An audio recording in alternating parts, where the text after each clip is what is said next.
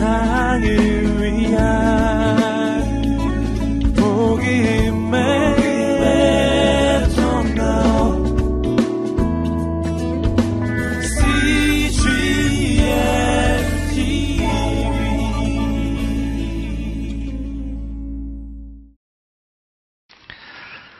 아, 출애굽기 4장 10절에서 20절의 말씀으로 부르심이라는 주제로 오늘 메시지를 나누기를 원합니다.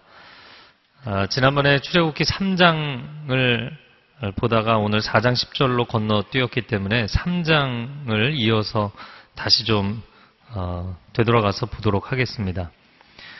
출애굽기 3장은 모세의 소명장입니다. 떨기나무 불꽃 가운데 임하신 하나님께서 3장 7절에 보시면 내가 내 백성의 고통을 보았고 들었고 알고 있다. 그 3장 10절에 그러니 이제 너는 가거라. 가서 내 백성 이스라엘을 이집트에서 구원해내라. 그랬더니 3장 11절에 모세가 하나님께 어, 저는 못하겠습니다. 이 얘기를 하기 시작합니다. 오늘 본문까지 총 다섯 번에 걸쳐서 반문과 거절을 하는 내용입니다. 그래서 여러분 성경에 표시를 하셔도 좋겠어요. 첫 번째 거절, 3장 11절에 나옵니다. 제가 도대체 누구라고?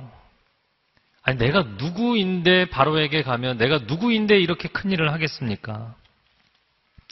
그런데 하나님께서 12절에 뭐라고 대답을 하시냐면, 내가 분명히 너와 함께 할 것이다. 내가 I? 내가 누구입니까? 라고 질문했는데 하나님은 엉뚱한 대답을 하셨어요. 그러나 가장 확실한 대답을 하셨어요. 왜냐하면 우리 인생의 정체성은 하나님의 동행하심, 하나님의 임재로 결정나는 것이기 때문입니다.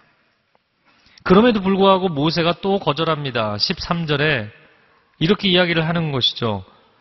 아니, 이스라엘 백성들을 만났는데 그들이 누가 너를 보냈느냐라고 질문하면 제가 당신의 이름을 뭐라고 얘기해야 되겠습니까? 당신을 누구라고 소개할까요? 하나님 좀 은근히 불쾌하셨던 것 같아요. 이 14절에 한 말씀을 하셨는데 이 3장 14절은 매우 유명한 말씀이죠. 나는 스스로 있는 자다. 나는 나다. 나는 그 이상의 설명이 필요치 않다. 아, 나는 자존자다. 라는 뜻이에요. 그럼 이게 어떠한 의미를 갖고 있는 것인가? 세상의 모든 존재는 타자에 의해서 규정되게 되어 있습니다.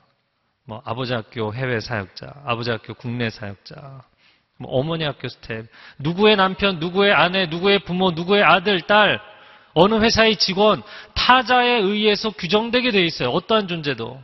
그러나 유일하게 단 한 존재만이 세상의 그 어떤 타자에 의해서도 규정되지 않으면서 세상의 모든 타자를 규정하는 유일한 존재가 있습니다. 그 존재가 바로 신입니다. 지금 제 이 설명은 제 표현이 아니라 철학개론 챕터 1에 나오는 표현이에요. 그분이 바로 자존자 하나님이신 것이죠. 근데 그 자존자 하나님이 나와 함께 하신다라는 것은 이것보다 인생의 확실한 보증은 없는 것이에요. 그런데도 모세는 여전히 못 알아듣고 있어요. 세 번째 거절을 하는데 그것이 4장 1절의 내용입니다. 그들이 저를 믿지 않고 너 지금 거짓말을 하고 있는 것이지 너 그런 분을 만난 적이 없는데 거짓말 하는 거 아니야? 라고 이야기를 한다면 제가 어떻게 해야 하나요? 그래서 하나님이 친절하게도 세 가지 기적을 소개해 주셨어요. 지팡이를 들고 있는 지팡이를 던져서 뱀이 되고 다시 잡으면 원 상태로 돌아오는 기적. 품에 손을 넣었더니 문둥병이 발했어요. 나병, 한센시병이 발합니다. 근데 다시 품에 넣었다 빼니까 정상이 되는 기적. 세 번째는 나일 강물이 피로 변하는 기적을 보여주겠다고 확증해 주셨어요. 자, 모세, 이 정도면 되지 않았니? 그런데 3, 세번도 모자라서 모세가 다시 하나님께 거절합니다. 그것이 오늘 우리가 읽었던 본문의 4장 10절의 말씀이에요. 여호와여 저는 말을 잘하는 사람이 아닙니다. 하나님이 슬슬 화가 나기 시작하세요. 아니 도대체 누가 너에게 입을 만들어주고 귀와 눈을 만들어 주었느냐? 무슨 말을 해야 할지는 내가 너에게 가르쳐 주겠다. 걱정하지 마라. 그런데 모세가 또 거절합니다. 그것이 13절 말씀이에요.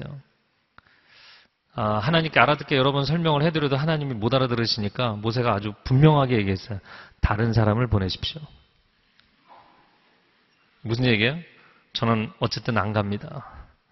다른 사람을 보내십시오. 하나님 입장에서는 얼마나 정말 이 부르심에 반응하지 않는 이런 어려운 케이스를 만난 것인지. 아브라함도 이사야도 예레미야도 베드로도 이렇게 힘들게 하지는 않았어요. 그들도 다 어려운 부르심에 반응했거든요. 근데 모세는 출애굽기 3장과 4장에 걸쳐서 하나님이 설득하고 또 설득하는데도 다섯 번이나 거부했어요. 참 힘든 일이죠. 저는 좀 이해가 됩니다. 저도 좀 비슷한 경험이 있기 때문에. 저는 성경번역 선교사가 되기를 소원해서 신학대학원에 들어갔습니다. 그리고 온누리교회 다녔어요. 근데 교회에서 파트 전도사로, 교육 전도사로 콜링이 왔습니다. 전 기도하겠다고 했어요. 그 기도해 보니까 저는 아무런 준비가 되어 있지 않았어요. 저는 선교사를 나갈 생각이었지 전도사가 되거나 목회에 대한 아무런 대비도 없었어요. 저를 불러주셔서 감사하지만 저는 사양하겠습니다. 전 준비가 안 돼 있습니다. 두 번째 다시 기도를 해보라고 콜링을 해주셨어요. 기도에, 기도를 한다고 해서 사람이 갑자기 변하는 게 아니잖아요. 저는 감사하지만 전 정말 준비가 안 돼 있습니다. 저는 못하겠습니다. 세 번째 콜링을 해주셨어요. 제가 하나님 앞에 기도하는데 하나님 제게 주신 말씀이 너가 준비 안 된 건 나도 알고 있다. 그러나 이것은 내가 너에게 주는 선물이다. 이것을 받아들이면 내가 너를 채워서 쓰겠다. 그래서 그때 순종했어요. 그리고는 아무런 준비도 안 돼 있는 상태에서 일을 시작한 것입니다. 제가 가장 힘들어 하던 일이 무엇이냐면 사람들 앞에서 이렇게 얘기하는 거예요. 네. 별로 놀라지 않으시는데. 그, 제가 하도 말을 많이 하니까 이제 사람들 이해가 안 되는 거죠. 1998년 7월에 파트 전사로 첫 사역을 시작했어요. 한 달 동안 열심히 캠프 준비를 했어요. 제가 중등부 학생들 데리고 캠프를 갔는데, 아, 중학생들 놀랍잖아요. 정말 에너지가 넘치는데 어디로 튈지 몰라요. 낮에도 하루 종일 데리고 있는 거 힘들었는데 새벽 4시까지 들로산으로 뛰어다니는 거예요. 간신히 붙잡아다가 숙소에 재워놓으면 뭐 아침에 또 일어납니까? 뭐 엉망이에요. 마지막 날 아침에 그때 전임 전사님 모시고 갔었는데 전사님 막 깨웠어요. 이분 일어나지를 못하는 거예요. 왜? 애들이 워낙에 이제 중구난방이니까 이 아이들 집회를 하기 위해서 3일을 금식하며 집회를 하셨거든요. 그러니까 마지막 날 폐배 드리셔야죠. 해가 중천에 떴습니다. 막 흔들어 깨웠더니 눈도 뜨지 못하시면서 어, 신음소리를 내시더라고요. 네, 상준아 네가 설교해라 그러더라고요. 네 그러고서는 뭐 세수도 못하고 밥도 못 먹고 정신 정신도 없이 그냥 밖에 나와 보니까 애들도 다 자고 있고 선생님들도 다 자고 있고 이제 집에 돌아갈 시간 다 됐는데 폐회배 드려야 되는데 열심히 깨워서 첫 설교를 했어요. 제가 제 성격에 내가 이 첫 설교를 하는 거야 라고 생각했다면 저는 긴장돼서 못했을 것 같아요. 얼떨결에 설교인지도 모르고 한 거예요. 야, 전사님이 그렇게 너희를 위해서 열심히 금식하며 메시지를 주셨는데 은혜 쏟지 말고 잘 살아야 된다. 권면해서 차에 태워서 돌려보낸 거죠. 그 다음 주일에 두 분의 선생님이 저에게 찾아오신 게 아직도 기억이 납니다. 한 분의 선생님이 저한테 그러시는 거예요. 전도사님, 아무리 수련회지만 추리닝을 입고 설교하시면 어떡합니까? 그 제가 추리닝인지도 모르고 막 정신없는 상태에서 한 거예요.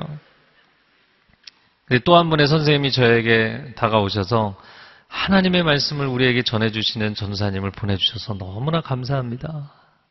제가 그 말이 아직도 잊혀지지가 않아요. 얼마나 저에게 격려가 되었는지 몰라요. 여러분, 교육부에서 섬기시는 전사님들을 많이 격려해 주세요. 우리가 하나님께 부르심을 받을 때 나는 그 부르심을 받아들이기 어려운 상황들이 있습니다. 그것은 하나님을 신뢰하지 못해서가 아니라 내가 나 자신을 신뢰하지 못하기 때문이에요. 하나님은 능력이 많으신 분이죠. 하나님은 완전하신 분이죠. 하나님께는 하나님의 계획이 있겠죠. 그런데 괜히 내가 끼어서 그 하나님의 계획을 망치지는 않을까. 하나님 저는 자신이 없습니다. 베드로가 주님 나를 떠나십시오. 요한복음 21장 다시 찾아오신 주님께 그 주님을 따라갈 수 없어서 부활하신 주님을 만나고도 고기 잡으러 갔던 그 베드로 왜 그렇게 부르심을 외면할까요? 감당할 자신이 없는 거예요. 그런데 부르심을 우리에게 허락하시는 하나님이 우리에게 주시는 메시지가 있습니다. 저를 한번 따라해 보세요. 부르신 그분이 책임지십니다. 부르신 그분이 책임지시게 되어 있어요. 나는 그냥 따라가기만 하면 돼요.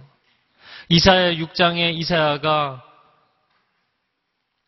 화로다 나여 망하게 되었도다. 나는 입술이 부정한 사람인데 부정한 백성 가운데서 거하며 하나님을 배웠도다. 그가 입술이 부정한 자라고 나는 죄인이라고 고백했을 때 재단 숯불로 그의 입술을 정결케 해주시죠. 할렐루야. 하나님의 콜링을 받아들이기 힘들어하는 장애물을 제거해 주시는 거예요. 누가 보면 5장에 주님 나를 떠나십시오. 나는 죄인입니다. 시몬 베드로가 저는 이 콜링을 받아들일 수 없습니다. 얘기했을 때 두려워하지 마라. 내가 후로는 사람을 낚는 어부가 되리라. 두려움을 극복할 수 있는 꿈을 그에게 허락해 주셨어요. 하나님은 우리를 부르실 뿐만 아니라 우리가 부르심에 반응하면 그 부르심을 감당할 수 있도록 장애물을 제거해 주시고 우리의 인생을 선하게 인도하시는 하나님이신 줄로 믿습니다. 오늘 본문의 10절 말씀에 여호와여 저는 말을 잘하는 사람이 아닙니다. 예, 히브리 원어를 보니까 정확하게 얘기하자면 직역하자면 저는 말하는 사람이 아닙니다. 말을 잘하는 사람이 아니라 저는 하여튼 말하고 관련된 사람이 아닙니다. 말하는 타입의 사람이 아닙니다. 이런 표현이에요. 예전에도 이후에도 그렇습니다. 주님이 나를 부르시기 이전이나 이후나 저는 변한 게 하나도 없습니다. 말이 어눌하고 혀도 둔합니다. 이렇게 표현했는데 원어상으로는 말도 무겁고 혀도 무겁다. 이게 무겁다는 거예요. 입을 떼는 것조차 힘든 사람이다. 무슨 말입니까? 저는 웅병가도 달병가도 아닙니다. 부르심을 받았다고 해서 제가 갑자기 변하는 게 아니잖아요. 부르심을 내가 받아들이게 되면 내가 갑자기 말이 술술 풀리거나 학업 능력이나 직무 능력, 업무 능력이 갑자기 향상되는 게 아니잖아요. 하나님 제가 저를 압니다. 하나님의 부르심은 너무나 고차원적이고 저의 삶은 너무나 낮습니다. 그럼 도대체 하나님은 왜 모세를 선택하셨을까? 하나님은 어떤 종류의 사람을 부르시는 것일까? 오늘 본문을 통해서 세 가지 메시지를 나누기를 원합니다. 첫 번째는 하나님은 자기 포기 선언을 한 사람을 부르십니다. 하나님 나는 능력이 없습니다. 하나님 저는 백지입니다.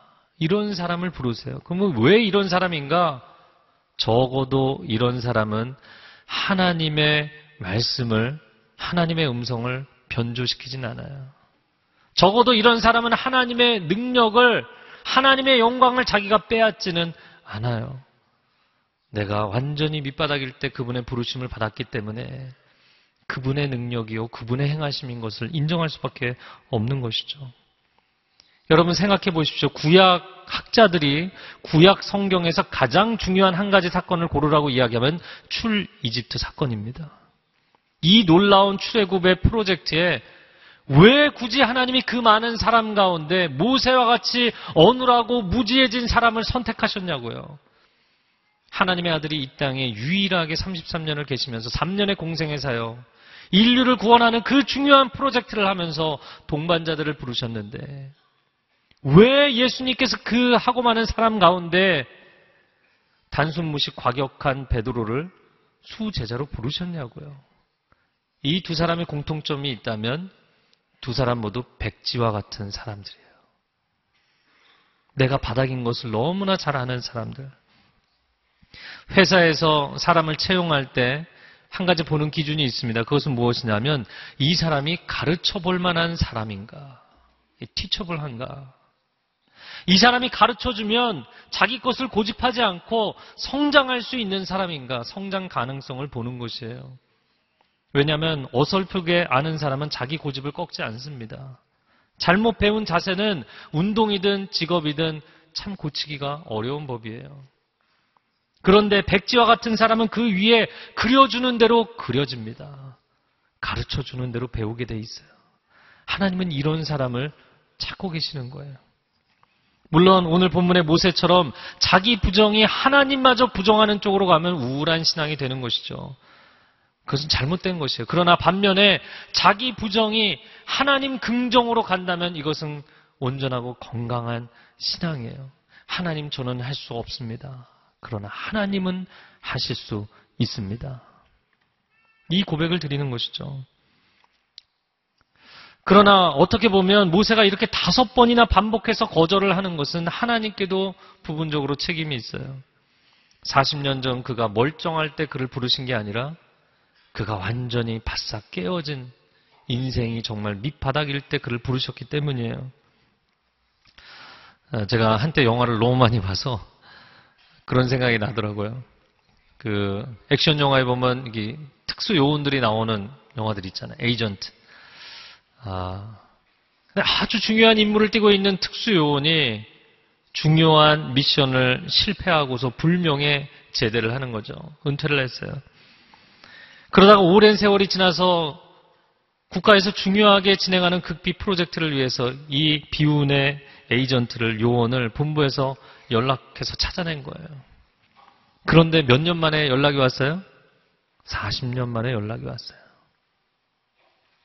그 40년 동안 이 사람은 가정도 생겼고 나름대로 자기 하는 일도 그럭저럭 할 만하고 총을 든지, 들지 않은 지 40년이 지났어요. 사명이며 비전이며 목표며 그런 것으로 스트레스 받으면 더 이상 인생을 살고 싶지 않아요. 청년의 때가 지나서 중장년이 되었습니다. 그런데 하나님이 그의 가슴에 자꾸 불을 지르시는 거예요. 너 이 일을 나와 같이 하자. 너 다시 일어나자. 40년 만에 찾아오셔서 40년 만에 그의 인생을 부르셔서 그의 인생에 사명을 주시는 거예요. 여러분, 부르심은 소명입니다. 그리고 소명은 우리 인생의 사명입니다. 그리고 이 사명은 적어도 이 사명을 하나님이 주신 한 그것을 받아들이지 않고는 행복할 수 없어요. 피해갈 수 없어요. 받아들이셔야 돼요. 하나님은 과연 어떤 사람을 부르시는가? 두 번째, 하나님은 중심이 준비되어 있는 사람을 부르십니다. 오늘 본문의 13절 말씀, 13절을 한번 같이 본문 말씀을 읽어보겠습니다. 시작.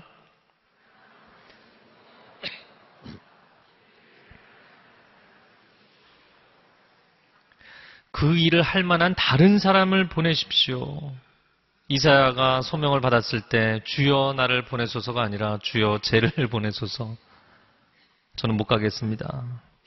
하나님 사람을 잘못 찾으셨습니다.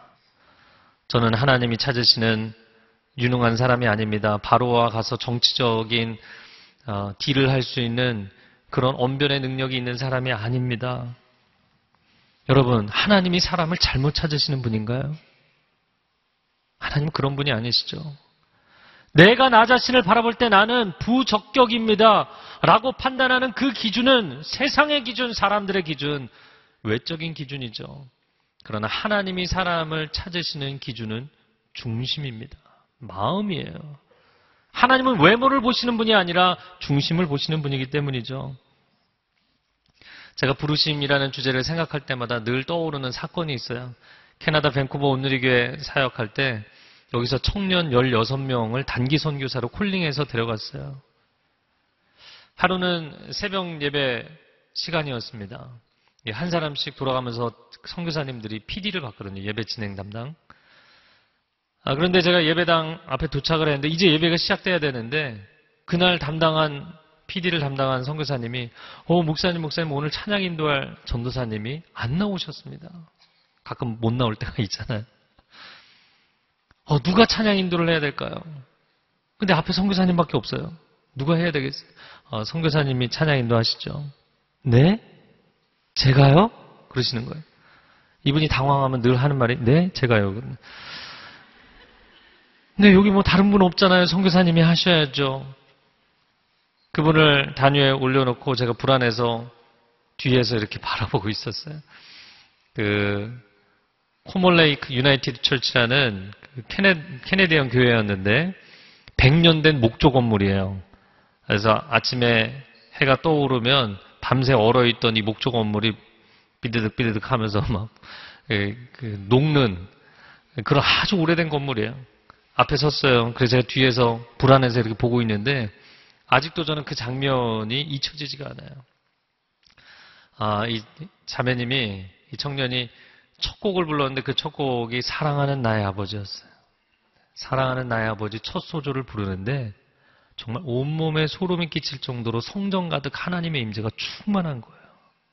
와, 한 번도 예배 인도를 안 해본 사람이. 근데 원래 이분이 어린이집 원장님이세요. 어린이집 원장님. 그래서 이렇게 사람들 앞에 앉혀놓으면 어린이 여러분 이렇게 굉장히 평안해요. 이분 인도하면. 처음 찬양 인도한 거예요. 전 깜짝 놀랐어요. 예배가 끝나고 그분을 사무실에 불렀어요. 성교사님, 하나님이 성교사님을 예배 인도자로 부르셨습니다. 네? 저요? 네, 성교사님을 예배 인도자로 부르셨습니다. 제 봉투에 캐네디안 달러 500달러를 넣어서 기타 사십시오. 연습하십시오. 네? 저요? 기타 안 사고 불순종하고 들고 다니다가 잃어버렸어요. 500불. 제가 강의 다니고 모아서 다시 400불을 봉투에 넣어서 다시 불렀어요. 기타 사십시오. 제가 보기보다 끈질긴 사람입니다. 기타를 샀어요. 딩가딩가 연습을 하더라고요. 지금 뭐 하고 있을까요? 예배 인도하고 있고 말씀 전하고 있어요. 할렐루야. 어떤 분에게 아, 형제님, 자매님 싱어 해보시죠. 어, 저는 한 번도 해본 적이 없는데요. 아, 그러니까 해보셔야죠. 저는 노래에 자신이 없는데요. 그럼 볼륨을 조금 줄여드리겠습니다. 전 정말 음치인데요, 박치인데요. 저는 정말 자신이 없는데요. 너무 걱정하지 마십시오. 볼륨을 아예 꺼드리겠습니다. 어떤 분은 뭐야 이건 싱어하라 그러더니 볼륨을 꺼, 꺼버린다니. 여러분 앞에서 싱어들이 찬양할 때 소리가 다 구분해서 잘 들리세요? 아주 전문가가 아니면 그렇게 잘 들리지 않아요. 근데 참 놀랍게도 그 사람이 서 있는 것만으로 하나님의 임재의 통로가 되는 사람들이 있어요. 여러분 영적인 사역은 목소리나 재능으로 하는 것이 아니라 기름 부으심으로 하는 것입니다. 해외 어떤 소녀가 어려서부터 노래를 참 좋아해서 교회를 다니면서 일찍부터 성가대를 했어요. 이 자매가 청년이 됐어요. 근데 담임 목사님이 이렇게 콰이어에 수십 명이 있죠. 그런데 자매님, 자매님은 싱어를 하면 좋겠습니다. 다른 자매들이 굉장히 시기 질투했을 것 같아요. 왜 쟤만 singer하라고 해주나? 어, singer를 했어요. 몇 달이 지났는데 담임 목사님이 자매님, 자매님은 예배 인도를 하십시오. 저는 한 번도 해본 적이 없어요. 저는 못해요. 그막 도망 다닌 거예요. 몇 달을 그렇게 도망 다니는데 담임 목사님이 처음에 그 외국에서 서구권에서는 처음에 담임 목사님 나와서 welcome 인사하고 그리고 찬양하거든요. 마이크 잡고 welcome 인사하고서는 마이크를 자매한테 딱 던져주고 그냥 내려가 버린 거예요. 얼떨결에 첫 찬양 인도를 했어요. 아, 근데 담임 목사님이 그분을 예배 인도자로 발굴하지 않았으면 어떻게 됐을까? 전 그런 생각이 들어요. 그 사람이 바로 이 자매님이 어, 호주 힐송의 세계적인 예배 인도자인 달린 책입니다. 수많은 감동적인 예배곡들을 작사 작곡했고 매우 많은 예배 사역자들을 양성해낸 세계적인 예배 인도자죠. 청년들이 이곳에 있다면 권면합니다. 절대로 기세우고 쿨한 척 가만히 앉아 있지 마세요. 그것이 빗자루 들고 쓰는 일이든 의자 열을 맞추는 일이든 하나님이 시키시는 일, 하나님이 부르신 일에 즉각 반응하십시오. 하나님이 당신을 부르시고 훈련하시면 놀랍게 사용하실 것입니다. 그런데 오늘 본문의 이 모세는 사실 청년 세대에게 주시는 메시지가 아닙니다. 중장년에게 주시는 메시지예요. 노년에 주시는 메시지예요. 120세 전체 인생의 기간 동안 80세에 부르신 거예요. 하나님이 어느 날 40년 만에 당신의 인생에 찾아오셔서 내가 너를 부르니 나와 함께 가자. 이 일을 함께 하자. 내 가슴에 불을 지르실 때, 어우, 내가 이 나이에 무슨 자꾸 불 꺼뜨리지 마세요. 네. 하나님의 열정을 받아들이세요. 주님의 부르심에 언제든지 yes라고 대답할 준비를 하십시오. 왜냐하면 내게 능력 주시는 자 안에서 내가 모든 것을 할 수 있기 때문입니다. 다시 말해서 부르신 그분이 기름 부어 주실 것이기 때문입니다. 저를 한번 따라해 보세요. 부르심 가운데 기름 부으심이 있습니다.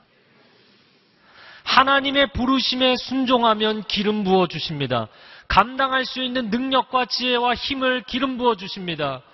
또한 여러분의 삶 가운데 기름 부으심과 은사와 재능이 나타나면 거기에 하나님의 콜링이 있어요. 하나님의 부르심이 있는 것입니다. 오늘날 이 현대사회는 천직이라는 개념이 사라졌지만 하늘이 내게만 주시는 부르심이 있다는 것이 성경적 개념이에요. 하나님이 당신을 통해서만 하고 싶으신 일이 있다. 우리는 하나님의 자녀들입니다. 우리는 돈을 벌기 위해서 일하지 않습니다. 우리는 세상의 명예와 지위를 위해서 일하지 않습니다. 우리는 돈 많이 벌어서 세상의 쾌락과 즐거움을 누리기 위해서 일하지 않습니다. 우리는 하나님의 부르심을 완성하기 위해서 일하는 사람들이에요. 하나님이 나를 이 세상에 태어나게 하신 이유가 있거든요. 나를 통해서 하고 싶으신 일이 있거든요. 그 일을 내가 이루어드리지 않고 나는 그냥 내가 하고 싶은 일, 내가 세상에서 이루고 싶은 일, 세상의 명예와 물질과 쾌락, 그것 쫓아가면 하나님은 안타까우신 거예요. 세상에서 가장 고귀한 인생이 있다면 하나님의 부르심을 따라서 사는 인생입니다. 여러분, 그런 인생을 사세요. 어, 저는 세월이 너무 많이 흘렀습니다. 아니요, 모세를 보세요. 80세의 부르심을 받았어요. 오늘 본문에 13절에 그 일을 할 만한 사람을 보내십시오. 14절에 하나님이 진노하셔서 하나님 화가 나셨어요. 너가 정 그렇다면 정말 말을 잘하는 너의 형 아론을 보내주마. 다변의 달변인 아론을 보내주겠다. 근데 나중에 모세가 후회했을 것 같아요. 왠지 아세요? 그 말주변이 좋은 아론 때문에 온 이스라엘 백성들이 우상 숭배하게 됐잖아요. 13절에 그 일을 할 만한 사람이라고 표현했을 때 모세는 능력을 이야기한 것입니다. 저는 그럴 능력이 없습니다. 능력 있는 사람 보내십시오. 근데 하나님은 능력 있는 사람을 원하는 게 아니라 중심이 있는 사람을 보내기를 원하세요. 능력이 아니라 태도가 있는 사람을 선택하기를 원하세요. 기술이 아니라 마음이 있는 사람. 여러분, 물론 일을 할 때 능력이 중요합니다. 회사에서도 능력 있는 사람 뽑습니다. 그러나 능력이라는 것은 언젠가는 소진되게 돼 있어요. 능력치라는 것은 언젠가는 줄어들게 되어 있어요. 어떤 회사도 어떤 조직도 어떤 공동체도 결국에 끝까지 남는 사람은 능력 있는 사람이 아니에요. 능력 있는 사람은 빨리 떠나기도 해요. 충성된 사람, 정말 그 공동체를 사랑하는 사람, 마음이 있는 사람이 끝까지 남아있게 되어 있어요. 여러분, 모세가 왜 광야에서 지난 40년을 썩어서 지냈나요? 40년 전에 이집트인의 압제 속에서 고통받는 내 동족 이스라엘을 구원하고 싶은 마음이 그의 중심 가운데 있었어요. 물론 과거에 그가 잘못했죠. 그러나 하나님은 그의 잘못을 보고 계셨던 것이 아니라 그때 그날 그 순간 하나님은 모세의 심장을 보고 계셨던 거예요. 여러분, 우리 인생이 완벽하다고 하나님께 쓰임 받겠습니까? 내가 행위 완전하고 내가 능력이 출중해서 하나님께 쓰임 받을 수 있다고 자신할 수 있는 사람이 누가 있겠어요? 하나님은 능력과 외모를 보시는 분이 아니라 중심을 보시는 분이세요. 모세야, 너는 지난 인생의 세월이 다 실패였다고 덮어버렸지만 아니다. 나는 40년 전 그날 너의 실패를 본 것이 아니라 너의 마음을 보고 있었다. 동족을 살리고 싶은 그 마음. 내 마음 안에도 그 마음이 있다. 우리 함께 가지 않으련 너의 마음과 나의 마음이 일치하지 않느냐? 하나님 말씀하시는 거예요. 여러분 실력이 있어도 마음이 없는 사람은 그 길을 평생 가지 못합니다. 천재가 열심히 일하는 사람을 이길 수 없는 법이고 열심히 일하는 사람이 그 일을 즐기는 사람을 이길 수 없는 법이다. 이야기하잖아요. 그런데 우리는 오늘날 이 현대사회에서 경력과 기술과 점수만을 중요하게 생각하고 우리 가슴에 뜨거운 열정과 비전에 대해서는 외면하는 경우가 많습니다. 하나님의 부르심은 우리의 심장 안에서 타오르고 있는 것이에요. 18절 말씀에 모세가 장인 이드로에게 가서 이야기합니다. 제 동족에게 돌아가서 그들의 생사를 확인하고 싶습니다. 40년 만에 거의 이상 가족 상봉 수준이죠. 내 동족이 살아있는지 오랫동안 내 마음 저 밑바닥에 묻어두었던 내 가장 소중한 열정, 내 동족을 살리고 싶다는 이 열정. 바로의 궁궐에 들어가서 나만 호의호식하며 그가 편안하게 살지 않았어요.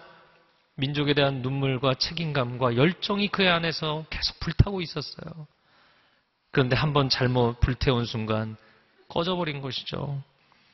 그러나 40년 동안 완전히 잿더미가 되어서 아무것도 보이지 않는 그의 마음의 밑바닥에 있는 그 민족에 대한 사랑을 하나님은 보고 계셨던 거예요.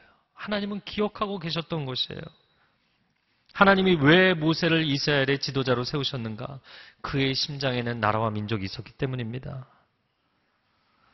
리더십을 이야기할 때 이렇게 이야기합니다. 리더는 자기 자리를 사랑하는 사람이 아니라 자기 사람들을 사랑하는 사람이다. 하나님의 부르심은 우리의 심장 안에 있어요. 하나님의 부르심은 우리의 중심에서 타오르는 것입니다. 지난 화요일에 저희 교육자들과 함께 국제시장을 보러 갔어요. 아무 생각 없이, 대책 없이 보러 갔다가 두 시간 내내 펑펑 울었어요. 뭐 누구는 아, 좌우의 진영 논리로 정치적 관점으로 해석하기도 하지만 저는 손양원 목사님의 영화도 그렇고 이런 영화도 그렇고 한 개인의 일생뿐만 아니라 이 나라 인민족을 사랑하는 마음을 갖게 되는 것 하나님 기뻐하시는 마음입니다. 내 개인의 일생의 비전을 넘어서서 공동체에 대한 마음을 가진 사람을 하나님은 원하세요. 그런 사람이 리더가 되어야만 세상을 밝게 만들 수 있는 것이에요. 하나님은 어떤 사람을 찾으시는가? 세 번째, 하나님은 그분의 말을 전달할 사람을 부르십니다. 저는 오늘 본문의 표현 가운데 가장 재미있는 표현이 15절 중반에 나오는 내가 내 입과 함께 할 것이다. 내가 너와 함께 할 것이다가 아니라 내가 너의 입과 함께 할 것이다. 이렇게 말씀하셨어요. 저 혼자 재밌어 하는데. 그 좀 표현이 재밌잖아요. 내가 너의 입과 함께 하겠다. 언어에 임하는 하나님의 임재. 하나님이 주시는 영적 리더십과 언어는 불가분의 상관관계를 가지고 있다. 창조의 시작도 종말의 완성도 하나님의 말씀대로 되어지는 것입니다. 이것이 언어의 힘이에요. 그래서 리더는 말만 잘하는 사람이 아니라 그 말이 실행력과 영향력을 갖는 사람이에요. 말을 했을 때 말이 바닥에 그냥 뚝뚝 떨어지는 것이 아니라 날아가서 정확하게 꽂히는 사람. 여러분, 언어라는 것은 공중에 흩날리는 연기가 아닙니다. 언어는 관역에 정확하게 날아가서 적중하는 화살입니다. 하나님이 그렇게 언어를 만드셨어요. 그래서 리더는 언어로 비전을 세우고 언어로 조직을 일으키고 언어로 역사를 만드는 것이에요. 저와 여러분의 언어에 성령의 감동하심이 임하기를 축복합니다. 저와 여러분의 언어에 이 말씀의 근원적인 능력이 나타나기를 축복합니다. 16절에 보면 그는 너를 위해 백성들에게 말할 것이며 내 입이 되어줄 것이다. 그리고 너는 그에게 하나님과 같이 될 것이다. 아론은 모세에게 입과 같은 존재. 모세는 아론에게 하나님과 같은 존재. 아니, 어떻게 다른 사람에게 한 인간이 하나님과 같은 존재가 될 수 있나요? 그래서 이 장면은 이렇게 상상을 하시면 돼요. 사극에 보면 어명이요. 왕의 메시지를 전달하는 메신저가 그 사람 앞에 서서 어명이요 하는 순간 그 어명을 듣는 동안 이 사람은 그 메신저 앞에 엎드리게 돼 있어요. 왜 그렇습니까? 어명을 전하는 사람은 그 순간만큼은 왕과 동일한 존재가 되는 것이에요. 여러분, 내 인생의 1%도 내 말을 섞지 않고 100% 하나님의 언어를 담아서 전달할 때 거기에 강력한 권위와 영향력이 나타나게 된다는 것이에요. 하나님은 지금도 그렇게 하나님의 언어를 담지하고 그 언어를 운반할 사람들을 찾고 계시는 것입니다. 자신의 생각을 만들어서 전하는 사람 말고요. 하나님의 언어, 하나님의 메시지를 유통할 사람들을 찾고 계시는 거예요. 자신의 언어로 자신의 계획을 이룰 사람이 아니라 하나님의 언어로 하나님의 뜻을 이룰 사람들을 찾고 계세요. 사실 이 말이라는 것이 말한 대로 되어져야 되는데 말한 대로 되지 않으면 문제가 생겨요. 막 답답하고 어려워집니다. 공부해라, 밥 먹어라, 아침이니 일어나라. 엄청 말 안 듣잖아요, 애들이. 카페 라떼 그 밀크 커피를 시켰는데 만약에 카푸치노, 카푸치노가 나온다든지 이런 거 나오면 문제 있는 거예요. 말한 대로 되어야 돼요. 여러분, 하나님이 만드신 언어의 법칙입니다. 최초의 언어는 말한 그대로 이루어졌습니다. 그것을 우리는 창조의 역사라고 이야기하는 것입니다. 최초의 인간인 아담이 말한 대로 되었습니다. 그것이 다 동물들의 이름이 되었어요. 그러나 인류의 역사 가운데 말한 대로 되지 않은 최초의 사건이 있었는데 그것이 바로 선악과 사건이에요. 하나님 먹지 말라고 하셨어요. 그런데 하나님의 말씀을 어겼어요. 여기에서부터 언어적 소통의 단절이 왔고 인간 영혼의 고통이 시작이 되었어요. 여러분, 여러분의 언어가 살아있기를 바랍니다.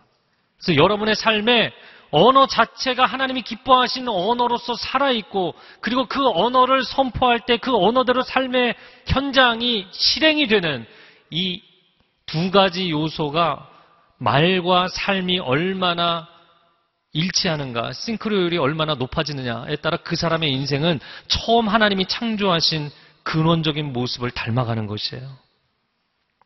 근데 말은 막 흩날리고 말을 해도 삶은 아무것도 이루어지지 않고 그러면 다 병들어 있는 거예요. 여러분의 언어가 살아나기를 축복합니다. 그리고 여러분의 언어가 하나님의 말씀에 기초한 언어가 되어서 여러분의 삶의 영역 가운데 말한 대로, 선포한 대로, 계획하는 대로, 뜻하는 대로 이루어지기를 축복합니다. 그것이 하나님이 만드신 언어의 법칙이에요. 오늘 본문에 하나님은 이스라엘 백성들의 부르짖음을 들으셨는데 모세는 하나님의 음성을 들으려고 하지 않았어요. 하나님 답답하신 거예요. 결국에는 모세가 받아들이고 순종하게 되죠. 여러분 크리스찬들이 하나님 앞에 기도할 때 하나님 내 얘기를 좀 들어주십시오. 내 얘기 좀 들어주십시오. 하나님 들어주시죠. 응답해 주시고 기적도 베풀어 주시죠. 그러나 과연 그 누가 하나님 말씀해 보십시오. 제가 하나님의 음성, 하나님의 이야기를 들어드리겠습니다. 하나님 이 시대 가운데 하나님 어떤 일을 이루고 싶으십니까? 저의 성공, 저의 직장, 저의 비전, 저의 결혼, 저의 개인적인 문제 말고요. 하나님 얘기해 보시죠. 제가 오늘 하나님의 뜻을 이루어 드리겠습니다. 제가 오늘 하나님의 마음을 시원케 해 드리겠습니다. 하나님의 언어를 그대로 받아들이고 하나님의 뜻을 그대로 실천하고 싶어 하는 사람. 하나님은 지금도 그런 사람을 찾고 계세요. 오늘 본문의 마지막 20절입니다. 20절 말씀을 같이 읽어보겠습니다. 시작. 그래서 모세는 이집트를 향해 길을 떠났습니다. 모세의 손에는 하나님의 지팡이가 들려 있었습니다. 마지막 엔딩 부분이에요. 아내 시포라와 아들 게루솜과 엘리에셀을 나귀에 태웠어요. 그리고 하반절에 모세의 손에는 하나님의 지팡이가 들려 있었다. 저는 이 장면이 너무나 멋진 영화의 마지막 장면 같아요. 모세의 손에는 하나님의 지팡이. 이거 원래 모세의 지팡이잖아요. 근데 하나님의 부르심을 받아들인 이후에 더 이상 사람의 지팡이가 아닌 하나님의 도구로 그가 쓰임받게 될 것을 보여주시는 장면입니다. 여러분, 모세의 손에는 하나님의 지팡이가 들려 있고 하나님의 손에는 모세가 들려 있어요. 부르심에 순종한 이후에 당신의 인생, 당신의 능력, 당신의 인생의 모든 걸음은 이제 하나님의 것이 될 줄로 믿습니다. 여러분이 어느 회사의 부르심에 오케이 하고 순종하면 그 회사의 사람이 되는 것이죠. 여러분이 어느 조직이나 어느 학교에 부름을 받았는데 yes 하고 반응하면 그 조직이나 그 학교의 사람이 되는 것이죠. 하나님께서 나를 부르셨는데 하나님의 부르심에 내가 yes 하고 순종해서 반응했다면 이제 당신의 인생은 하나님의 사람으로서의 인생을 살아가는 것입니다. 더 이상 내 것이 아니에요. 그분의 능력, 그분의 지혜, 그분의 역사하심이 나타날 것입니다. 이제 모세의 지팡이가 바로의 홀을 능가하는 역사들을 펼치게 될 것입니다. 그 다음 편을 기대하시라. 그 시리즈 드라마 보면 그 마지막 딱 정지 캡처 화면에 모세가 지팡이를 들고 있는 장면이에요. 이 시간 함께 기도하겠습니다.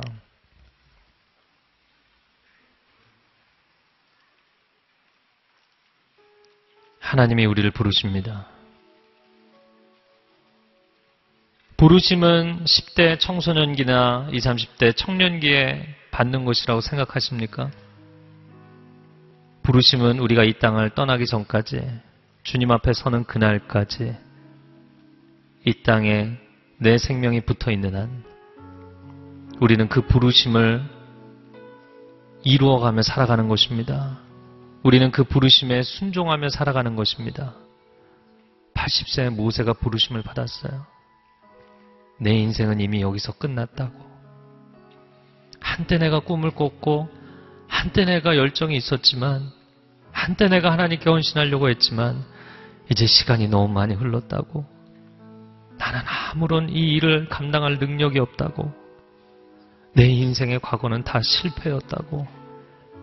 아니다, 모세야.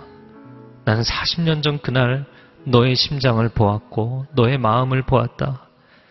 이제 너가 모든 고집과 아집을 내려놓았으니 나와 함께 가자. 주님이 우리를 부르십니다. 이 시간 우리가 함께 기도하기를 원합니다. 기도할 때 주님 그 부르심에 반응하는 삶이 되게 하여 주옵소서. 주님 나를 불러주실 때 기쁨으로 따라가는 삶이 되게 하여 주옵소서. 부르심에 순종할 때 기름 부으심을 체험하는 한 주간이 되게 하여 주시옵소서. 함께 통성으로 기도하겠습니다. 사랑하는 주님 감사합니다. 부르신 곳에서 하나님을 주목하며 하나님을 인정하며 예배하겠습니다. 부르심에 반응하고 순종할 때 위로부터 놀랍도록 기름 부어주시는 하나님의 그 기름 부으심과 능력과 역사, 은혜를, 지혜를 체험하게 하여 주시옵소서. 어차피 내 힘으로는 감당할 수 없습니다. 어차피 내 인생에는 많은 실수와 실패가 있습니다. 그러나 하나님, 하나님이 역사하시고, 하나님이 임재하시고, 하나님이 동행하시고, 하나님이 부르시면 부르신 하나님이 책임지실 것입니다. 하나님이 인도해 가실 것입니다. 하나님이 시작하신 그 선한 일을 완성하실 것입니다. 오 하나님의 역사를 보게 하여 주시옵소서. 그 하나님의 부르심에 순종함으로 나아가는 사람들에게 강한 믿음과 확신을 허락하여 주옵소서. 순종이 가장 큰 능력인 것을 깨닫게 하여 주시옵소서. 이 땅의 사람으로 살아가는 것이 아니라 하늘의 사람으로 살아가게 하여 주옵소서.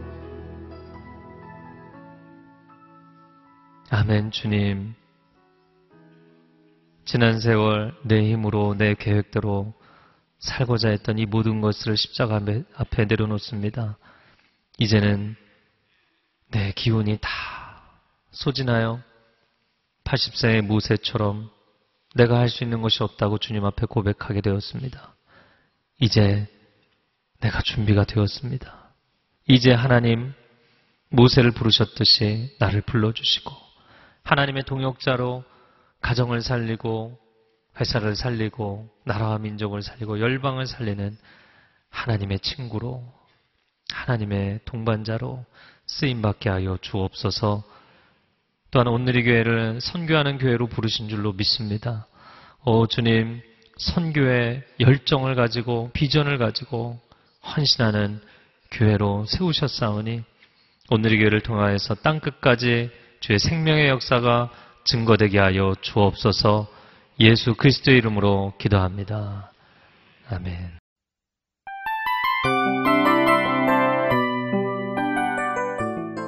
이 프로그램은 청취자 여러분의 소중한 후원으로 제작됩니다.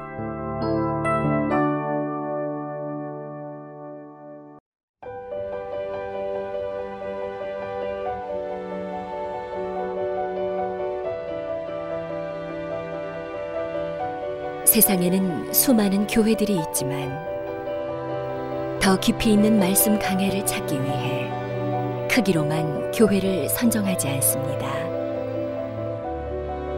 보다 좋은 영적 콘텐츠를 더 많이 나누기 위해 방송비를 받지 않습니다. 1년 365일 복음만 전하고 싶어서 우리는 광고를 하지 않습니다. 온누리의 복음을 땅끝까지 CGN TV와 함께 땅끝 선교사가 되주세요.